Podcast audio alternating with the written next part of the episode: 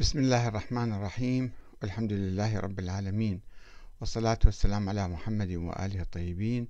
ثم السلام عليكم أيها الأخوة الكرام ورحمة الله وبركاته. ومرحبا بكم في برنامج أنت تسأل وأحمد الكاتب يجيب.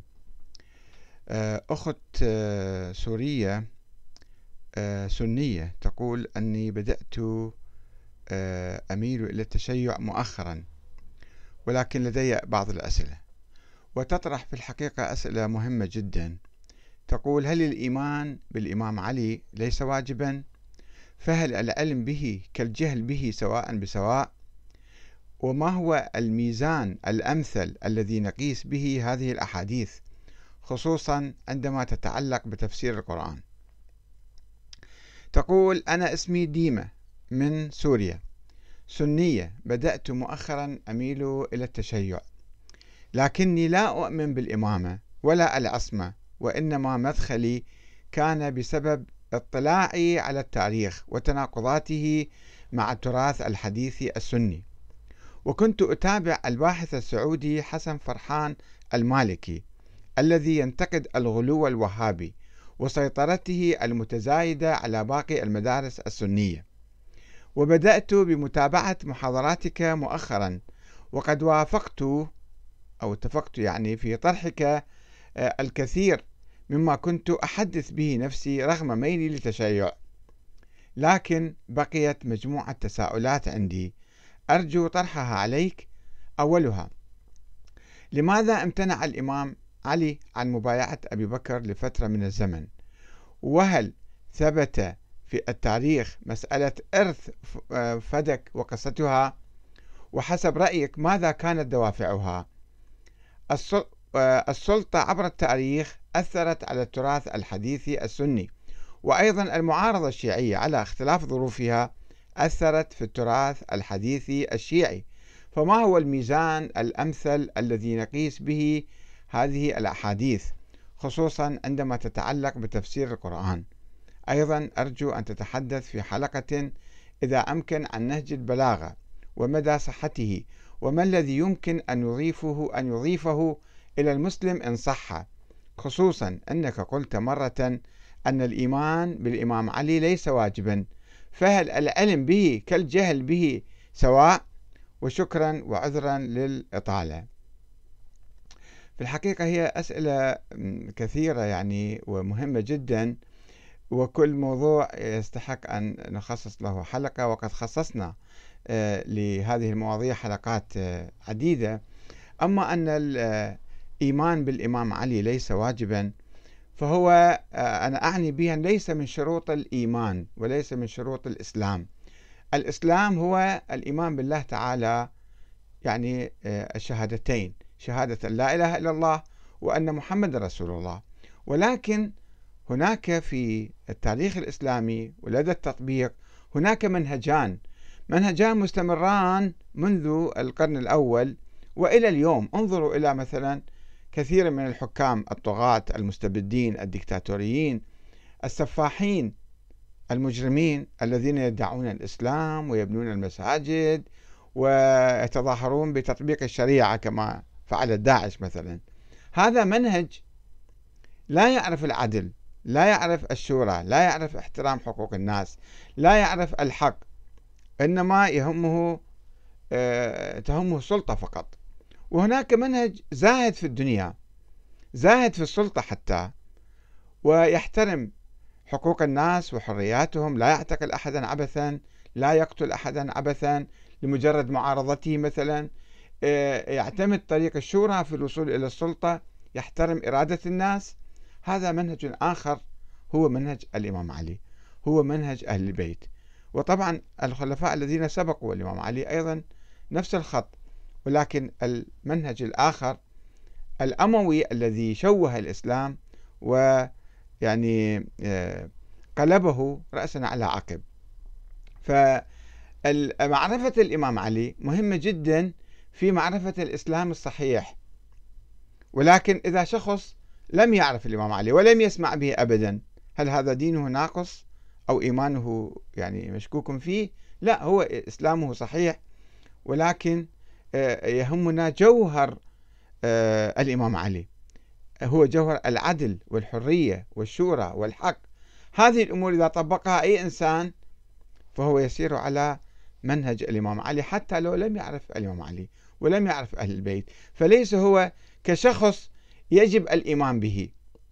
الإيمان بالنبي محمد كشخص يجب أن نؤمن به حتى نصبح مسلمين وإلا لا يمكن أن نكون مسلمين. أما القضايا التاريخية الأخرى التي تسأل عنها الأخت لماذا امتنع الإمام علي عن مبايعة أبي بكر لفترة من الزمن؟ يعني إما كان مشغولا بجمع القرآن أو كان معترض آه، أو كان في نفسه شيء. مثلا هذا قصة يعني حدث تاريخي أو موقف تاريخي وانتهى. مسألة فدك وقصتها أيضا هذه قصة طويلة. لا يمكن أن بحثناها أيضا في صورة مستقلة. يمكنك أن تراجعي الموقع آه، وتكتبي فدك أحمد الكاتب فدك يمكن تظهر. وباختصار أقول أنها يعني النبي صلى الله عليه وسلم لم يترك نظام دولة بعده إنما أبو بكر والصحابة اجتهدوا بإقامة الدولة وهاي الدولة كانت تحتاج إلى أموال وفدك كانت مزرعة كبيرة جدا. تمول آه، هذه الدولة في بداية تأسيس هذه الدولة. احتاج إليها أبو بكر وقال أن لم تثبت آه، ملكيتها للزهراء وطلب بعض الأدلة أو الشهود ولم تتوفر آه، الشهود فأخذها. ثم أعطاها بعض الخلفاء الآخرين الذين اغتنوا أعادوها إلى مثلا آه، ورثتها أما نهج البلاغة فهو طبعا كتاب قيم فيه قضايا روحية وقضايا أخلاقية وقضايا في فهم الدين ولو لم يثبت مثلا بالسند وجمعه الشريف الرضي في أواخر القرن الرابع الهجري ولم يذكر الأسناد. لذلك لا يعتبر حجة شرعية على أي أحد. لا يمكن أن نعتبر قولا آه، منسوبا إلى واحد قبل 300-400 سنة أن هذا حجة شرعية. وإنما هو كتاب مفيد وكتاب مهم وفيه حول توحيد الله وعلى قضايا تاريخية يمكن الاستفادة والاستعانة بها. هذا الموضوع أو هذا السؤال سؤال الأخت ديمة آه، أثار عددا من النقاشات بين الأخوة الذين علقوا على آه، سؤالها. آه، الأخ عبد الغفور يقول يا ديمة أنا يا محترمة أنا أود ألفت نظرك إلى كتاب الله سبحانه حيث قال في ختم سيدنا محمد صلى الله عليه وآله وهو المبلغ عن الله سبحانه وقال اليوم أكملت لكم دينكم وأتممت عليكم نعمتي ورضيت لكم الإسلام دينا. وفي معيار السماء يوجد إسلام ولا يوجد سنة أو شيعة وهذه ابتداع أشخاص وهم بشر عاديين لا تقديس عندهم وهم حكموا وماتوا وهم رهينة أعمالهم وكلهم عند الله ونحن سوف نتبعهم. أبو حمزة الشاري يقول هي أجابت في آخر السؤال الجهل بهذه الأحداث التاريخية صحت أو لم تصح؟ كالعلم بها لا ينفع ولا يضر. الدين دين الله تعالى ولقد بينه في كتابه إذ نحن لسنا بمكلفين عن التفتيش عن علاقة علي بأبي بكر. كيف كانت؟ وهل كان عمر يحب خالد بن وليد؟ النظر في هذه القضايا داخل في جانب البحث التاريخي لا الديني. عادل السمعلي أو السمعلي لا أعرف بالضبط يقول لا تميلي للتشيع يخاطب الأخت ديمة لا تميلي للتشيع ولا للتسنن وإنما هذه فرق سياسية راكمت الأفكار عبر التاريخ وعبر الصراعات على الحكم وإنما الدين عند الله الإسلام والإسلام قواعده وأركانه كلها موجودة في القرآن الكريم وفي السنة الفعلية لسيد المرسلين. الإسلام ليس أشخاص بقدر أو بل أفكار وعقائد. الإنجنير العراقي يعني المهندس العراقي يقول أنا شيعي أتفق معها تماما فأنا لا أؤمن بالعصمة ولا بالولاية ولا بالمهدوية لكني أؤمن بحق عليم في الخلافة وأن بقية الخلفاء تآمروا وغيروا صحيح الدين طبعا في الدنيا وأن الحكم الأموي والعباسي فاسد دموي توسعي زور التاريخ واشترى رواة الحديث وفقهاء السلطة فأسسوا المذاهب ليس لها من الإسلام إلا المظهر. يا أخي العزيز المهندس العراقي. إذا أنت ما تؤمن بالعصمة وما تؤمن بالولاية وتؤمن بالمهدوية فكيف تعتقد بأن الخلافة كانت من حق علي مثلا وأن البقية تآمروا عليها؟ هذا الكلام متناقض. فأرجو أن تعيد النظر وتدرس تاريخ الإمام علي وتاريخ أئمة من أهل البيت وحتى يعني تصل إلى أن الخلافة مسألة دنيوية وليست مسألة دينية. فلا تقول أنه غيروا صحيح. الدين طبعا طبعا في الدنيا. ماذا غيروا من الدين؟ هي هاي النظرية التي سببت لنا المشاكل عبر التاريخ.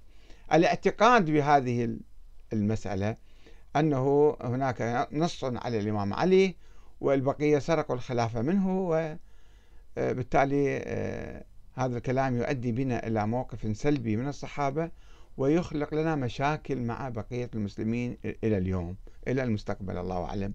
نرجو من الله أن ينقذنا منها. الأخ مهند ابن عمرو. يجيب الأخ المهندس العراقي يقول له من كان يعبد محمدا فإن محمدا قد مات ومن كان يعبد الله فإن الله حي لا يموت. الخلافة ومن جاء بعد الرسول كلها أمور دنيوية فيها الصواب وفيها الخطأ. الأديان دائما تحرف بشكل ما لأسباب سياسية أو اجتماعية ولكن أين هو التحريف في هذا الموضوع يا أخ مهند أيضا أنت كلامك شوية متناقض. الأخ محمد أو محمود عواد ردا على الأخت ديما يقول ليست علاقة زيد بعبيد هي ما ستحدد لك دينك. كذلك ليست مبايعة زيد لعبيد هي من سيجعلك تعرفين صحيح دينك. لأن في, لأن في النهاية الله يقول تلك أمة قد خلت لها ما كسبت ولكم ما كسبتم ولا تسألون عما كانوا يعملون. يعني أنت ملكيش دعوة بزيد وعبيد هم مسؤولين عن أنفسهم. أنت ما يهمك هو القرآن الكريم لأن ربنا يقول وهذا كتاب أنزلناه مبارك فاتبعوه واتقوا لعلكم ترحمون أن تقولوا إنما أنزل الكتاب على طائفتين من قبلنا وإن كنا عن دراستهم لغافلين أو تقولوا لو أن أنزل علينا الكتاب لكنا أهدى منهم فقد جاءكم بينة من ربكم وهدى ورحمة. فمن أظلم ممن كذب بآيات الله وصدف عنها سنجزي الذين يصدفون عن آياتنا سوء العذاب بما كانوا يصدفون. حضرتك هتفتح القرآن وتحضري ورقة وقلم وتسجلي عدد الآيات التي مدح الله فيها وأثنى على المهاجرين والأنصار. ستجديهم ما يقرب من مئة آية. هنسأل أنفسنا هل الله لم يكن يعلم أن هؤلاء المهاجرين والأنصار سيرتدوا جميعا ولن يبقى منهم إلا ثلاثة أو خمسة أو سبعة؟ إذا لماذا كان يمدحهم الله ويثني عليهم ويخبرهم بأنه أعد لهم الجنات ويطلب منا أن نتبعهم؟ هل من يقول ذلك أعلى من الله؟ إذا هذا القول يخالف كتاب الله. المثال الثاني آه، أتي بورقة أخرى. نبحث في القرآن. أين أمرنا الله أن نؤمن ب 12 إمام معصوم؟ لو وجدت آية واحدة تقول ذلك أذكريها لي. على الرغم أنك تجد الله يقول مثلا يا داود إنا جعلناك خليفة في الأرض فاحكم بين الناس بالحق ولا تتبع الهوى فيضلك عن سبيل الله. أيهما أولى لنا كمسلمين أن يخبرنا الله أن عليا هو الخليفة بعد رسول الله؟ أم يخبرنا أنه جعل داود خليفة في الأرض؟ فلماذا لم يخبرنا أن عليا هو الخليفة في الأرض؟ إذا من يقول ذلك أعلم أم الله تعالى عما يقولون. والأخ هان صالح آه، رشيد يقول القرآن هو دليلنا وكتابنا المنزل ولم يرد فيه كلمة شيعة وسنة وإمامة. هذه كلها إضافات وردت باجتهادات ومصالح. المسلمون الأوائل وآل البيت لهم مكانة في قلوب كل المسلمين. والسلام عليكم ورحمة الله وبركاته.